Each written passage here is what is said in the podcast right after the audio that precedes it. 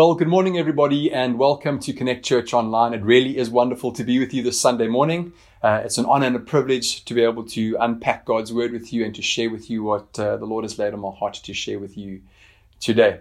So, just briefly, uh, what I'm going to be speaking uh, on today is something that the Lord has laid on my heart uh, it's something that I'm incredibly passionate about, and I've been passionate about this for quite some time. Uh, in fact, I've preached on it before about two years ago, but I really felt in preparation for this morning, the Lord give me license and liberty to be able to share on it again and to be able to unpack it again. I really think it is significant for God's people to understand this, to get our hearts and our heads into this. Uh, it really is an exciting topic to be unpacking. So, uh, we're going to be speaking about the gospel this morning. Uh, if you've been around church for some time, you would have heard that word or that term gospel used in many different ways in many messages. Christians often use the word gospel or talk about the gospel. In fact, the gospel is often what led you to Jesus here in the gospel message. We hear about the transforming power of the gospel. Brad spoke about that two weeks ago, what the gospel can do. Uh, Jacob spoke last week about the wisdom of God, and we often hear uh, people say or people preach on the fact that God's wisdom is revealed in the gospel. The gospel reveals God's wisdom, and those are wonderful messages and deep truths. And we love the gospel as God's people. But uh, the thing that God laid on my heart was this idea of how often we actually stop to think about what the gospel really is. In other words, how often as God's people do we stop to think about what the good news is? Because that's what the word gospel means. It, it means good news. But how often do we stop to think about what is really at the center of that good news? What is that good news really all about? Now, that may sound silly to ask Christians to stop and to think about that and to ask the question, what really is the gospel? Because surely, uh, despite all of our differences and our different opinions and different things and all the challenges that we face within the church because we're so diverse in terms of opinion and background and upbringing and all that sort of stuff, you know, there's often stuff that we, that we disagree on and we have to work through. Surely the gospel is the one thing that we all agree on, uh, that we don't have to dig into and discuss at length. Uh, but what I find is it's actually something we do need to discuss because I don't know that our understanding of the gospel is the same. And so for most people, we would go to John 3:16 to uh, succinctly uh, tell somebody what the gospel is at its core. John 3:16 for God so loved the world that he gave his only son that whoever believes in him would not perish but have eternal life. And I would say to you, of course, John 3.16 is truth. Of course, John 3.16 is most certainly good news. However, when we consider the scriptures and when we consider the scriptures holistically and we look at what the early church preached, what the, what the apostles and the disciples preached, I don't know that the center of their gospel message was John 3.16. At least not entirely. John 3:16 speaks about a plan of salvation. It's how God saves people. And we often think that that is what the gospel is. That's what we've been taught. But I don't know when you look at the preaching and the teaching of the early church that my salvation or our salvation or, or, or, or, or the fact that we can be saved is at the center of what it means to preach the gospel. You see, what's happened is the word gospel has been used in contemporary Christianity to describe the plan of salvation, like I've mentioned a little bit earlier. The plan of salvation is really how one gets saved.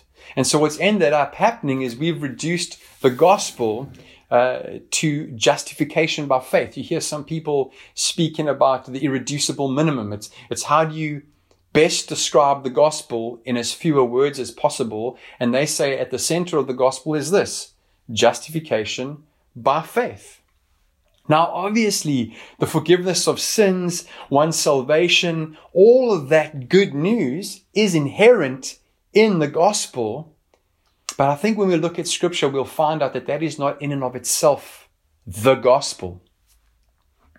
In other words, personal salvation our personal salvation, the fact that we can be saved, is not at the center of what the early church considered to be the gospel. Certainly, what scripture teaches us uh, is the gospel, does not have salvation at its center. Dallas Willard uh, said this For most Christians, the gospel is all about getting my sins forgiven so I can go to heaven when I die.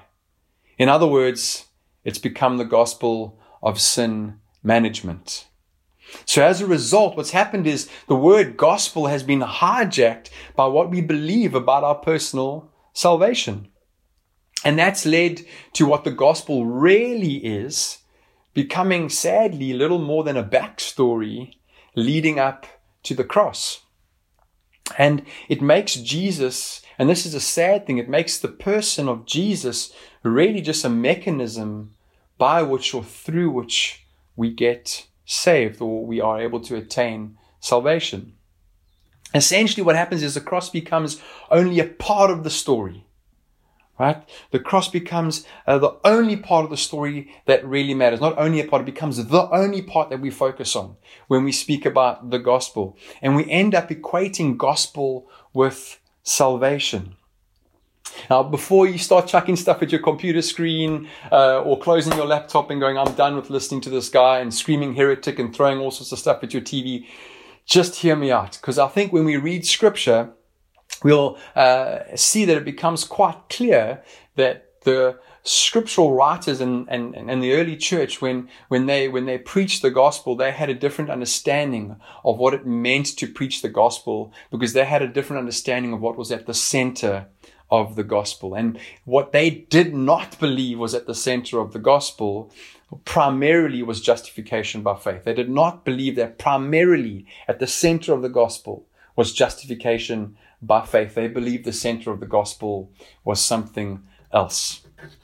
So let's dig into scripture and get a bit of a holistic biblical perspective on what the gospel really is. So we're going to be reading from uh, the book of 1 Corinthians chapter 15, and we're going to be bouncing around between verses, but it will come up on the screen. And just to give you a bit of background to this text, this is probably one of the oldest New Testament texts we have. And what Paul begins to do here is recite oral tradition. And so because the Bible as it exists today didn't exist then, often what was uh, shared as scripture was shared orally. Um, and, and what Paul starts to do here is recount what God's people know to be true about what the gospel is. And so he reminds them of that and he makes some really emphatic statements about what the gospel is. And his gospel message contains a lot more content than what our gospel message often does. So here's what Paul says. He says, Now, brothers and sisters, I want to remind you of the gospel I preached to you which you received and on which you have taken your stand. By this gospel, you are saved. By this good news, in other words, you are saved. If you hold firmly to the word I preached to you, otherwise you have believed in vain. For what I received, I passed on to you as of first importance. Now, here's where Paul starts to unpack what the gospel is that Christ died for our sins according to the scriptures, that he was buried, that he was raised, and on the third day according to the scriptures, and that he appeared to Cephas, and then to the twelve. Christ has indeed been raised from the dead, the first fruits of those who have fallen asleep. For since death came through a man, the resurrection of the dead comes also through a man. For as in Adam all die, so in Christ all will be made alive. But each in turn, Christ the first fruits, hmm. then, when he comes, those who belong to him. Then the end will come, when he hands over the kingdom to God the Father, after he has destroyed all dominion, authority, and power. For he must reign until he has put all things, or put all his enemies under his feet. The last enemy to be destroyed is death. For everything has been put under him. It is clear that this does not include God himself who put everything under Christ. When he has done this, then the Son himself will be made subject to him who put everything under him, so that God may be in all, may be all in all. So, firstly, what I want to draw your attention to is, is the words according to Scripture that Paul uses. The words according to scripture are so important in understanding Paul's understanding of the gospel because it means that Paul's understanding of the gospel is rooted in Old Testament scripture. When Paul is reminding the Corinthians about the gospel, he says, You've heard this gospel. I'm going to remind you of this gospel. These are the things Jesus did according to scripture, according to what was written in the Old Testament. It shows that Paul's understanding of the gospel is rooted in Old Testament scripture. Then, what Paul goes to do, secondly, is unpack for us the contents of what he believes the gospel is. And that is this that Jesus died according to scripture that Jesus was buried according to scripture, that Jesus was raised from the dead according to scripture, that Jesus then appears after his death. He's resurrected and he appears to people. Then he is exalted. God the Father puts everything under his feet. And then he reigns. God gives him the throne. And then Jesus is enthroned and installed as king in Zion doesn't mention the word Zion, but you read scripture, especially in, in, in Revelation, you know Jesus is the ruling, reigning king. And so, in other words, the apostle Paul's idea of what the gospel is, is an according to scripture telling and recounting of the story of Jesus from beginning to end. It's a declaration of the fact that Jesus is the one who fulfills all that was promised to God's people by God with regards to the Messiah, with regards to the coming King, the one who would redeem God's people. So the gospel essentially is the power releasing story of Jesus. It's a story of his life, of his death, of his resurrection, of his exaltation, and him being enthroned in heaven as the King of kings and the Lord of lords. So the gospel is not at its most basic level or at its core a story about me and how I'm saved. No, the gospel in a nutshell or succinctly is not justification by faith. Instead, the gospel at its core is the good news about the arrival of King Jesus, the promised Messiah, the anointed and atoning king. You see the shift there. It might be a little bit nuanced and a little bit different to what we've thought about before, but it is so significant that shift. The gospel does not have as its center me and my salvation. The gospel has as its center King Jesus, his glory, and the full story of his life. The build up from prophecy of the prophecy to his coming, his arrival, his life, the fulfillment of scripture, his death, his resurrection, his exaltation, and his glorification, his enthronement as King of kings and Lord of lords. So this might sound a little bit simple and really overstated on my part, but the gospel has at its center King Jesus. King Jesus is the gospel, not my salvation. The gospel is a story of Jesus, the Messiah, that he is the fulfillment of every promise that God has made to his people. So to gospel for the early church, to gospel for the disciples and for the apostles, to run around gospeling and spreading the good news of the gospel was not to run around declaring, I'm saved, I'm saved, my sins are forgiven. Although that is good news and that's something to celebrate, for them, what it meant to gospel was to run around declaring the King has come. Messiah has come. God's promise has been fulfilled. Here's the one. Look at him. His name is Jesus. This is the good news. This is the one we've been waiting for. All glory to God. Look at the one who he has sent. This is Jesus. This is Messiah. That was the good news. That was the gospel. That was their understanding of the gospel to declare that the king had come. You must remember that the concept of salvation wasn't something new for God's people. And just like, just like them, we can sometimes treat that gift with contempt. But the idea of salvation wasn't new. In other words, uh, salvation by grace was not a New Testament concept. I think we often um, give the Old Testament, especially God's people, a bad rap. Yes, there were some who, who twisted God's laws and twisted God's words to make it seem like God had given them uh, laws and things to do in order to be saved.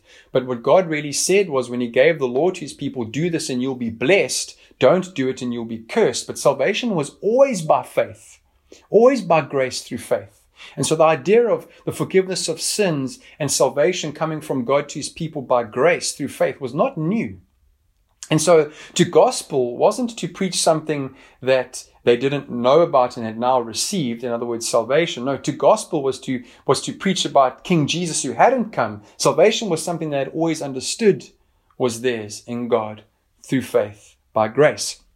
David says this in Psalm 51 verse 12. He says, restore to me the joy of my salvation he understands that he has salvation in God and he wants that joy to be restored to him, the joy of God's salvation to be restored to him. Remember, he's praying this after he had gone through some really dark spiritual times. In Hebrews, we read about the early fathers of our faith, men of faith, men who, who lived and passed on before the coming of Messiah. It says this all these people were still living by faith when they died. They did not receive the things promised they only saw them and welcomed them from a distance. In other words, people of the Old Testament looked forward to the promises of God about Messiah and the fulfillment of Messiah and what Messiah would do. And because they looked forward in faith and trusted God the same way we do by looking back at the cross and trusting what God did for us, they looked forward and were saved. And so they understood that salvation came from God by grace through faith alone. The same for us today. So the truly exciting news was not that you could be saved. I'm not saying that that wasn't exciting news. Of course, that's good news. Of course, that's, that's wonderful for us to know. But the truly exciting news, the real gospel was that Messiah had come. And what did that mean? That meant that when Messiah came, what it meant when Messiah came was it rendered all of the promises of God true. Remember John the Baptist. His life purpose was to, was to preach and to declare the coming of Messiah and to prepare the way for him. And John, John the Baptist in John chapter 1, 34 says this when he sees Jesus. I have seen and testified that this is God's chosen one. You want to wrap up the gospel in a phrase or a sentence? That's it.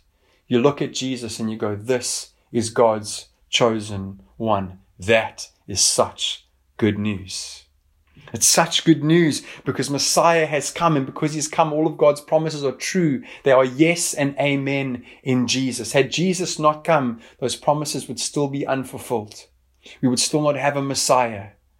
All of the Old Testament is this build up and this lead up to the coming of Messiah. And at just the right time, God's word says Messiah came. And that was the good news. Our faith, our hope, our trust in God is not in vain because Messiah has come. Jesus, King Jesus has come. And here's the exciting thing about the coming of a king. He ushers in his kingdom. And so the good news has Jesus as its center.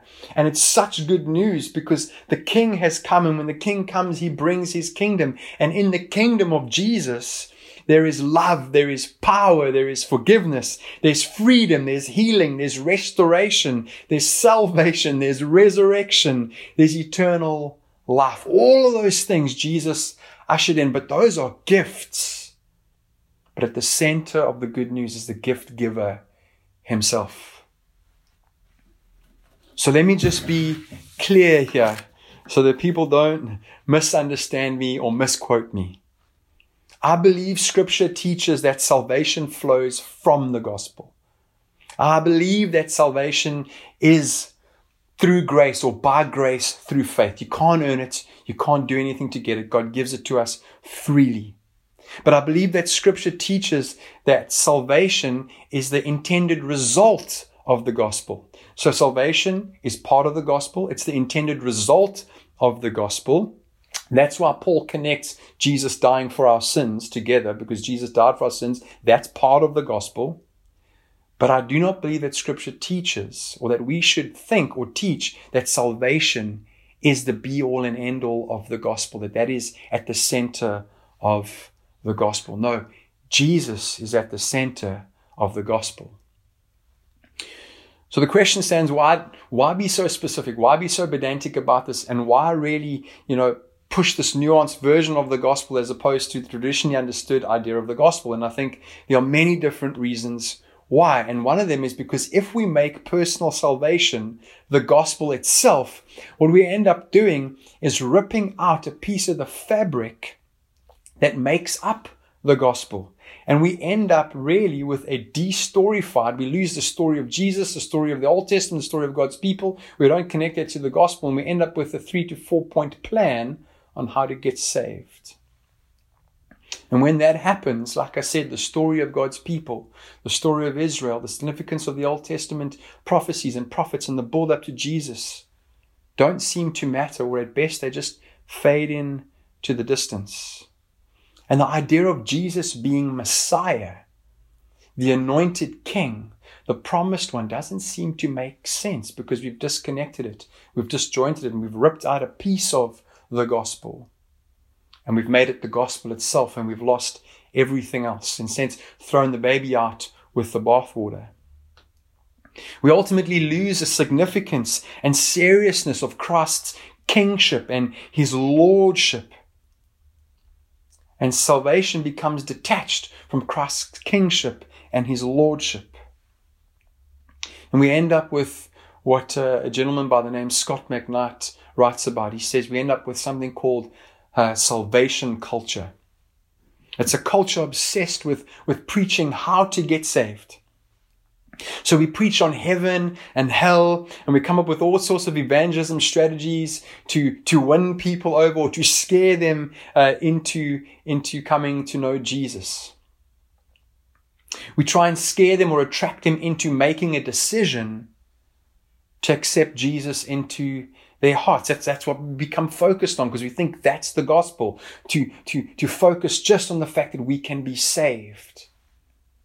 However, as we read scripture, we don't see the, the apostles in the early church being obsessed with getting people to make a decision. What we do see them passionate about, though, is telling people about Jesus, telling people the story of Jesus. The goal was to exalt Jesus and to declare him as King of Kings and, and Lord of Lords, the beginning and the end, the Alpha and the Omega, to have people recognize the Lordship and the Kingship of Jesus and to call people to repentance in light of who Jesus is and what he requires of them, given the fact that he is the King of Kings and the Lord of Lords. They were passionate not about asking people to accept Jesus or to invite them into his heart, but they were passionate to see people fully submitted, fully committed, and surrendered to the King, fully committed to following him, to becoming like him, to being loyal and obedient to his commands, in a sense, being allegiant to him.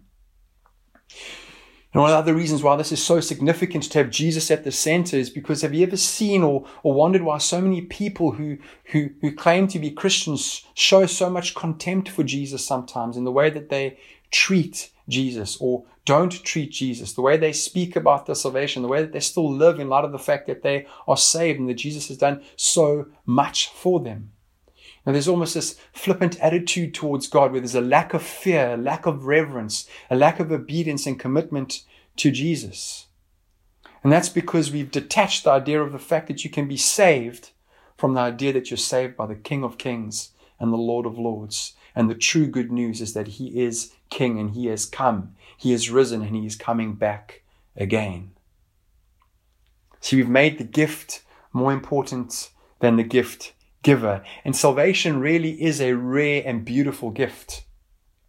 You know, God's word's not going to come up on the screen, but God's word speaks about um, the, the, the broad road being wide and the path to destruction being one that many people find, but, but, the, but the road to eternal life, the road to salvation being narrow and difficult to walk, and, and not many people find it. And so, in, in light of all the people that have ever lived, and we look at the amount of people that are going to be actually going to heaven and spending eternity with Jesus and those who aren't, the reality is salvation is very rare and a very special gift.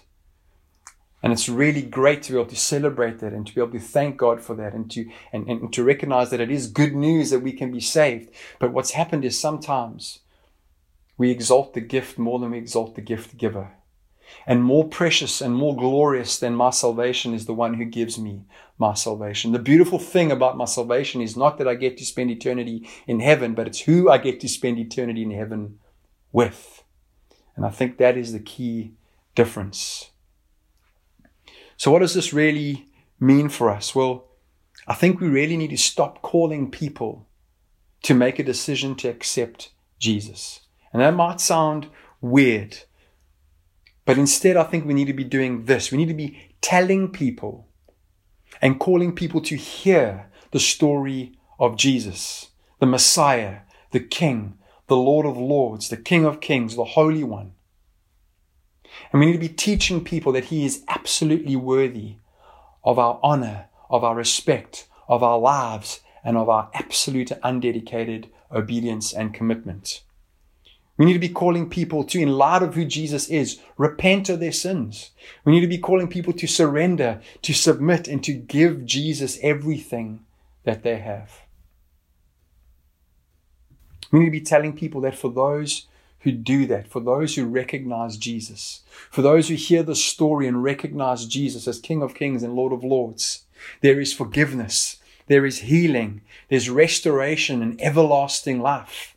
And we need to be warning people that for those who hear this and do not receive Jesus, for those who never get to experience that relationship with Jesus, who reject him, what is in store for them is eternal death, eternal torment and punishment and pain in hell from being separated from God.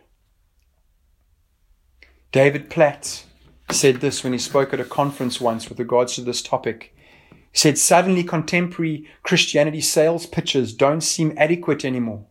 Ask Jesus to come into your heart. Invite Jesus to come into your life.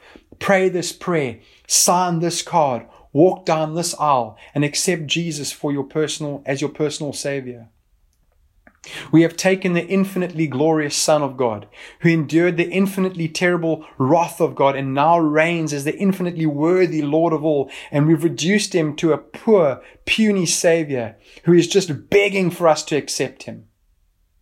Accept him. Do we really think Jesus needs our acceptance? Don't we need him?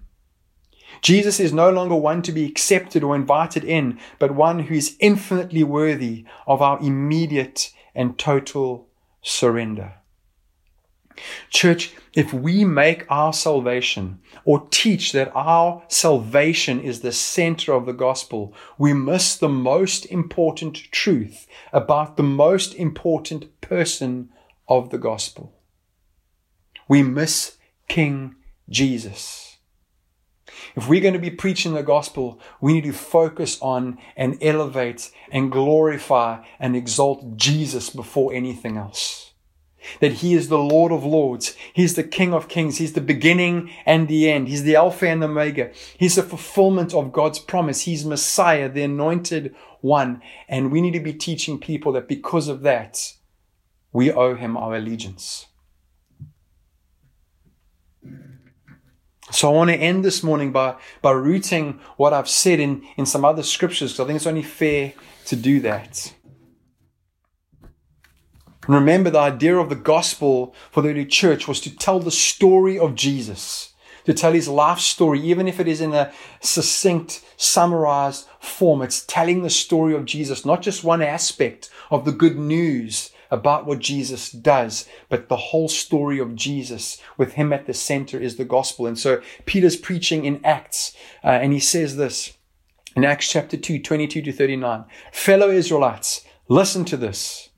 Jesus of Nazareth, of Nazareth, was a man accredited by God to you by miracles, wonders, and signs which God did among you through him as you yourselves know. Here Peter's speaking about the life of Jesus. He's saying, look, look at what Jesus did. This was said about the Messiah in the Old Testament. Things that he would do, Jesus did. He fulfilled what was promised about the Messiah and what he would do. Yep, yep, Peter's bringing in, into light the life of Jesus. He says, in verse 23, this man was handed over to you by God's deliberate plan and foreknowledge, and you, with the help of wicked men, put him to death by nailing him to the cross. Here he brings the death of Jesus into it. He brings the death of Jesus in, and as he's saying this, the Israelites would have remembered the Old Testament prophecy about the death of the Messiah and how he would die. And then Peter goes on, he says, But God raised him from the dead, freeing him from the agony of death because it was impossible for death to keep its hold on him. That's the resurrection. So Peter's spoken about the life of Jesus. He's spoken about the death of Jesus. Now he's speaking about the resurrection of Jesus. And the whole time he's gospeling, he's preaching the gospel. He hasn't yet mentioned salvation. He's, he's preaching the gospel about the good news of Jesus. He's touched on his life, his death, his resurrection. And then it says this in verse 32. But God has raised this Jesus to life, and we are all witnesses of it. There's the resurrection, and, and what Peter's speaking about there really is at the heart of evangelism. That's to bear witness to Jesus. To gospel is to bear witness to Jesus. To really focus on what the gospel is, is to really focus on Jesus. Says this in verse 33 exalted to the right hand of God. There's the exaltation of Jesus. He has received from the Father the promised Holy Spirit and has poured out what you now see and hear. Therefore, let all Israel be assured of this God has made this Jesus, whom you crucified, both Lord and Messiah. And there is the point of preaching the gospel to have people recognize this truth about Jesus that he is both Lord and Messiah. What's really interesting is after preaching that, which is what I believe the early church and what we should know is at the core of the gospel, the people respond in a specific way. Here's how they respond. When the people heard this, they were cut to the heart and said to Peter and the other apostles, Brothers, what shall we do? Church, that is the correct response to the correct preaching of the gospel when you tell the gospel how it's meant to be told, and the content of your gospel preaching is the correct content of the gospel. In other words, it is focused on Jesus, what he did, who he was, how he died, how he was resurrected, the fact that he's King of kings and Lord of lords. When you do that, the implication is this that that story, those truths, that gospel is anointed to bring about a change in people's lives. The telling of the story of joy of, of, of Jesus is anointed to awaken in the hearts of people this desire to be forgiven for their sins. Where they're overcome perhaps sometimes by a fear of God and a reverence for God that they never had before. And they see Jesus for who he truly is. And that causes them to turn and to respond and to repent. And so Peter preaches this gospel message about Jesus with Jesus at the center. And the people go, What do we do in light of this truth? They were cut to the heart by the Spirit who breathes on that message and anoints that message to transform people's lives. And then Peter says this Repent and be baptized, every one of you, in the name of Jesus for the forgiveness of your sins. You see, there's the plan of salvation. There's the how to. But unfortunately, that's what we've made the be all and the end, all of the gospel is how to get saved. Peter starts with the life of Jesus, with Jesus at the center. People are cut to the heart because the Spirit moves when that truth is preached. And then they say, What do we do? And Peter says, Repent, believe, be baptized, and you will receive the gift of the Holy Spirit. Then Peter in chapter 10, he says this, speaking to a different group of people, and this is the last scripture for this morning. He says, I now realize how true it is that God does not show favoritism, but accepts from every nation the one who fears him and does what is right. You know the message God sent to the people of Israel, announcing the good news of peace through Jesus Christ. There's Jesus at the center again, who is Lord of all. There's the, there's the making the point and, and putting the focus on the center of the gospel. We are witnesses of everything he did. He has Peter preaching again about the life of Jesus in the country of the Jews and in Jerusalem. They killed him. There's his death by hanging him on the cross. But God raised him. There's the resurrection of Jesus from the dead on the third day and caused him to be seen. There's the, there's the exaltation of Jesus, him being seen after he's dead. There's this glorification of Jesus and people see him as the risen king. He was not seen by all the people, but by witnesses whom God had already chosen by us who ate and drank with him after he rose from the dead.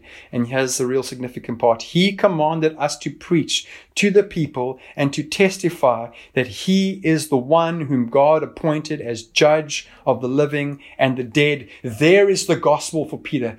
Jesus said, Go into all the world and preach the gospel, making disciples. The gospel is this that Jesus is the one whom God appointed as judge of the living and the dead. He is the promised Messiah, the King of kings and the Lord of lords. That is at the center of the gospel. All the prophets testify about him, that everyone who believes in him receives forgiveness of sins through his name. First Jesus, first his kingdom, first his lordship, Jesus at the center, and out of that flows salvation, obviously. I want to leave you with this thought, and then I promise I'm going to close. Have you ever wondered why the books of Matthew, Mark, Luke, and John are called the Gospels? In fact, Gospels, the plural Gospels, only came a, a few hundred years after uh, they were written. They were it wasn't plural before. It was the Gospel according to Mark, the Gospel according to Matthew, the Gospel according to Luke, the Gospel according to John, and then it became the Gospels. Have you ever wondered why those books are called the Gospel or the Gospels? Is it not perhaps because they are the Gospel? Paul and Peter in the early church preached condensed versions of what we have in Matthew, Mark, Luke, and John. When they preached the gospel, what they did was recount the good news and targeted the life, the works, the death, the resurrection, the glorification, and the exaltation of Jesus. And they called people to repentance in light of who Jesus is and those truths about his life.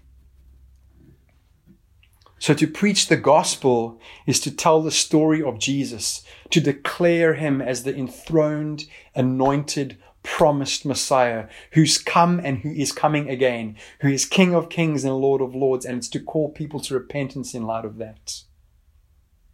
Church, I really believe we need to reclaim a Jesus centered gospel because it's the King Jesus gospel and that gospel alone that is anointed to transform lives. Our salvation is significant and a beautiful gift, but Jesus is greater than that. The gift giver is at the center of the gospel message, not our salvation. And changing that changes our focus and it gets us to love and to focus and to see Jesus in ways possibly that we haven't ever mm. before and to appreciate the gift that He gives to us. I pray that we'll be a gospel centered, Jesus centered church and that we'd see many people transformed because of the way we are passionate about our King. In Jesus' name, let's pray.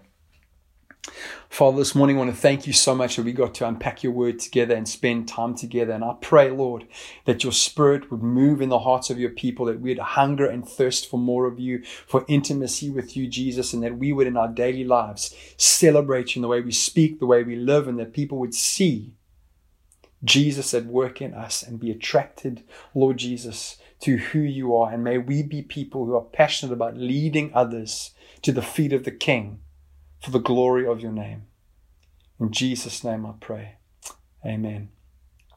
Thank you so much for being with us this morning. If there is something that you would love prayer for, can have anything, can have it can be anything to do with the message, can be something completely different. Please join us uh, on our Zoom room. The details for that Zoom room are coming up now on your screen. Uh, the Zoom room will be open from now 10 until half past 10. We'd love to pray with you. Please come and connect with us. Uh, whatever it may be, we'd love to minister to you. And if you're watching this at some other time of the day or a completely different day, uh, and you would love prayer, prayer, please get hold of the church office. Uh, it's 021 is the phone number. Please get hold of us. Speak to Michelle at the office and she'll put you in contact with a relevant pastor. We'd love to minister with you. Uh, don't miss out on that, on that opportunity. Be blessed. Uh, we love you, church, and uh, hope that you have a fantastic rest of your Sunday. Bye.